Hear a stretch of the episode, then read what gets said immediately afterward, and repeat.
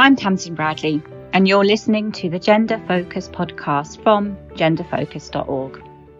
As a professor in international development studies at the University in Portsmouth, I work with an international community of researchers and practitioners. Together, we collaborate to create positive change in women's lives around the world.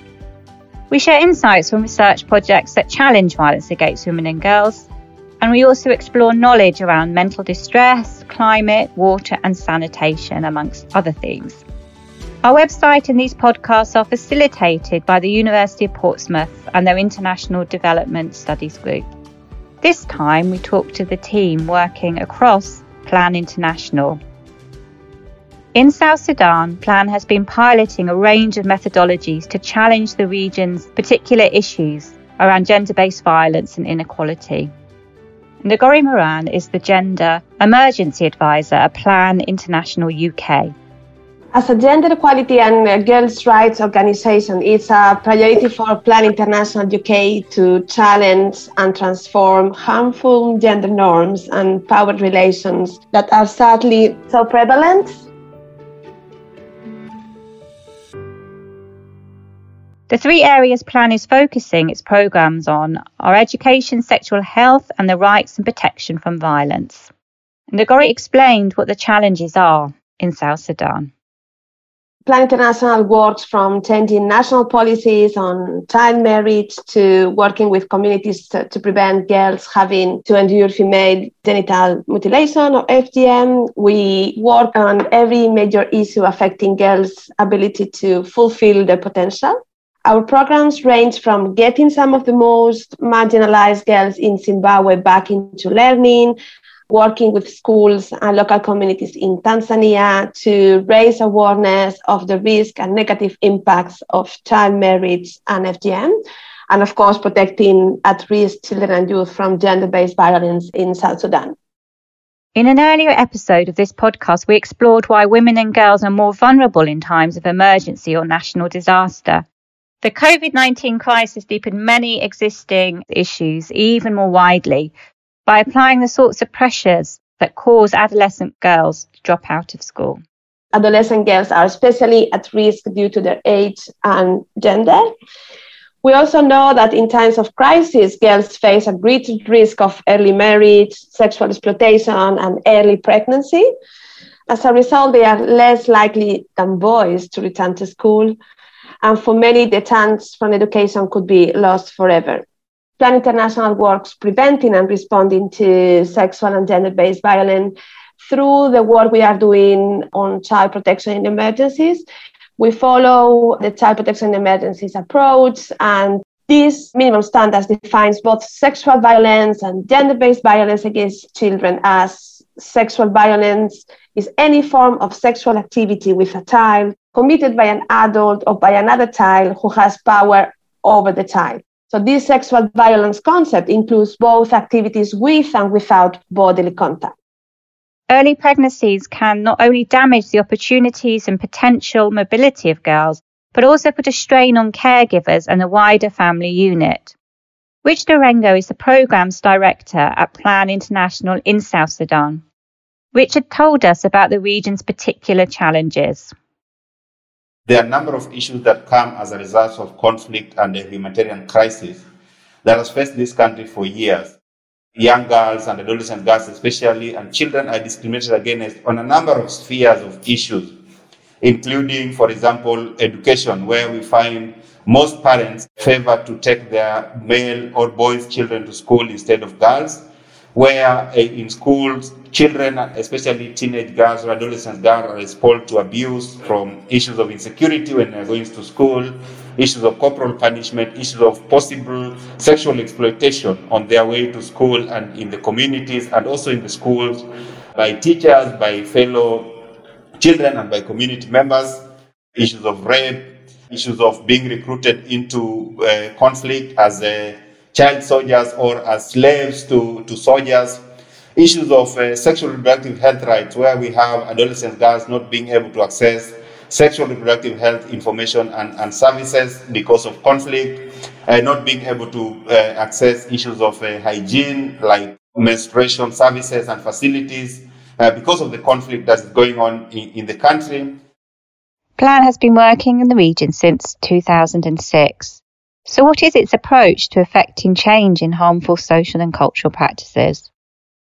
Plan works with a number of strategies, including uh, behavior change communication, including awareness and influencing, working with communities, community leaders, traditional courts, traditional leaders, to try and change perceptions and behaviors of communities, uh, to try and migrate away from some of these harmful cultural practices.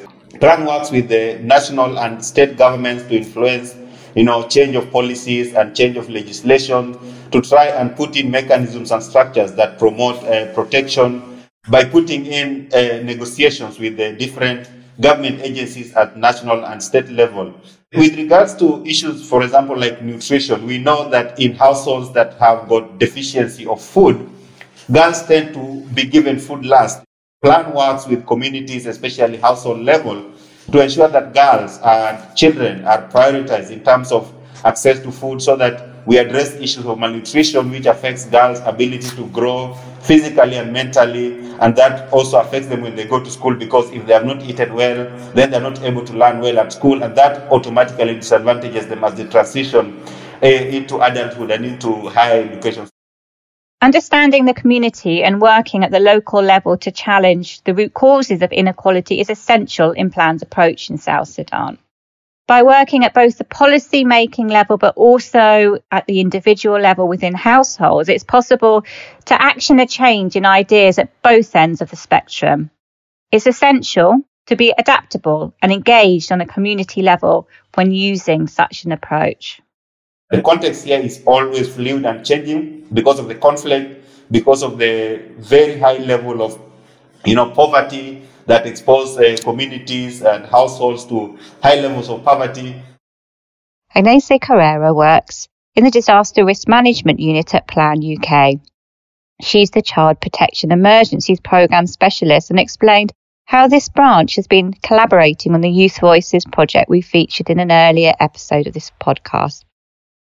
We have been supporting the team of researchers involved in this project with gathering evidence from past and current projects implemented in South Sudan that have a focus on sexual gender based violence against girls and women. And this will help us in understanding better how prevention and response work and what are the best practices the team recently shifted focus upon prevention in approaches, having observed that more projects were dealing with a response to sexual gender based violence. For the Youth Voices project, what we are really interested in is the storytelling component as an innovative approach to collect data. So we will be working with the Likikiri collective on the specific data collection method because it's innovative and it focuses on live stories gathered by youth, young people. And it's an art based community group that has extensive experience of working uh, with youth as part of their peace building efforts.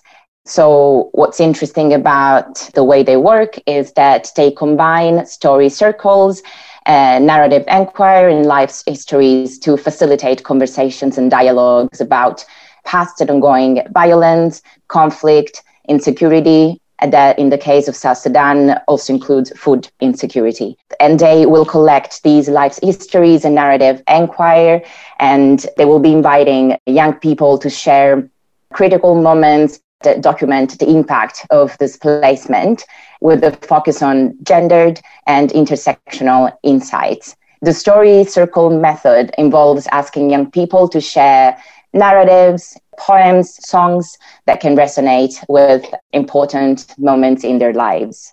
These will be conducted with young women and girls, and they will be arranged by age grouping. By combining these approaches, it's hoped the project will empower women and girls in a shared experience with this project, what we are hoping to see is better evidence on what kind of programs work to support girls and how we can put girls and youth people at the center of the narrative and be they themselves the decision makers.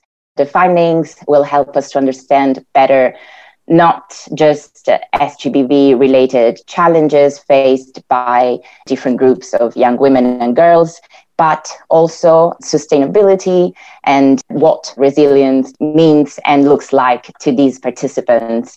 One other thing that we will be focusing on is also integration with host communities and how willing host communities are to enter into anti violence dialogues and embrace differences with internally displaced people.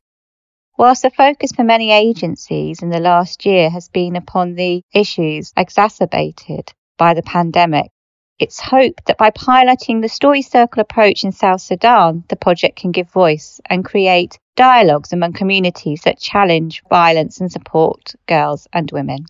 Agnese also thinks this will be a learning experience for plans practitioners in and around the world adding insight into the methods they currently use to engage with people. It's hoped this will offer approaches that can be applied in other contexts. This information will be fed into a toolkit that will enable field workers and also staff at Plan UK to understand what kind of language and what kind of activities are appropriate and work best in this context. What we are also really interested in is to use the lessons learned from this program in order to inform decisions around scaling our actions up, not just in South Sudan, but also in all the other regions where Plan is active. Lamena is the monitoring evaluation specialist for Plan International in South Sudan. He says this approach in South Sudan mirrors work taking place in Eastern Equatoria that's called the Champions of Change model. We use a LLD approach, which is where we need to make sure that women and girls can learn, lead, decide, and thrive. So, where does the youth voices fit into this approach? We are taking the aspect of uh, leading and deciding. So, we are basically looking at girls being able to be empowered and then uh, lead. We actually have uh, youth voices uh, in terms of children and young people's parliament. So, we know if we be able to empower these girls, they know their right, and then they should be able to come out to the community and demand for what is necessary for them. So that is what we do, and then we link it up to the youth voices. Earlier on, Agnese mentioned the storytelling approach to information gathering. Lamena has been central in piloting this project in South Sudan. We went on ground and had a, I mean, sincere separate discussion with the different categories men, women, girls, and even the stakeholders, because they, they, they, they, hold the power in the community. You should be able to see who holds the powers, how do they use the power. Then the, the girls were able to also clearly state like what is the gap between them and those who hold power. So all this comes down to then how it will be able to influence what we do in the future. We need to make sure that the referral pathway so that even the women and girls who are as far as the, the, the smallest component of the village, they're able to access, in case of any abuse, they're able to access these referral pathways and then through interagency approach, you can be able to see what kind of GBV is, then you'll be able to refer to the specific partner in real time. In the case of gender based violence or GBV, as Lamenda abbreviates, a big part of Plan's work is to make sure women in South Sudan are aware of their rights. The women actually didn't know that it's their right to sue, you know, the perpetrators of, of, of, this violence. So we'll also look, be looking towards at uh, empowering this court system, ABC, from the village up to the, the, the state level. As evidence begins to emerge from projects, the team hopes it can use the data gathered to refine methods and enable change more effectively in communities. What's more, having learned that the work of their organisation has focused more heavily upon response to crisis than prevention, they hope the research will present a strong rationale for shifting the focus and funding onto addressing the endemic cultural problems that contribute to gender based violence. If you'd like to find out more about the Youth Voices projects, the Likikiri Collective, and Plan International's work, you can visit our website at genderfocus.org. You can also follow us on Twitter at genderfocus and LinkedIn for our newsletter and details of upcoming webinars. Thanks for listening.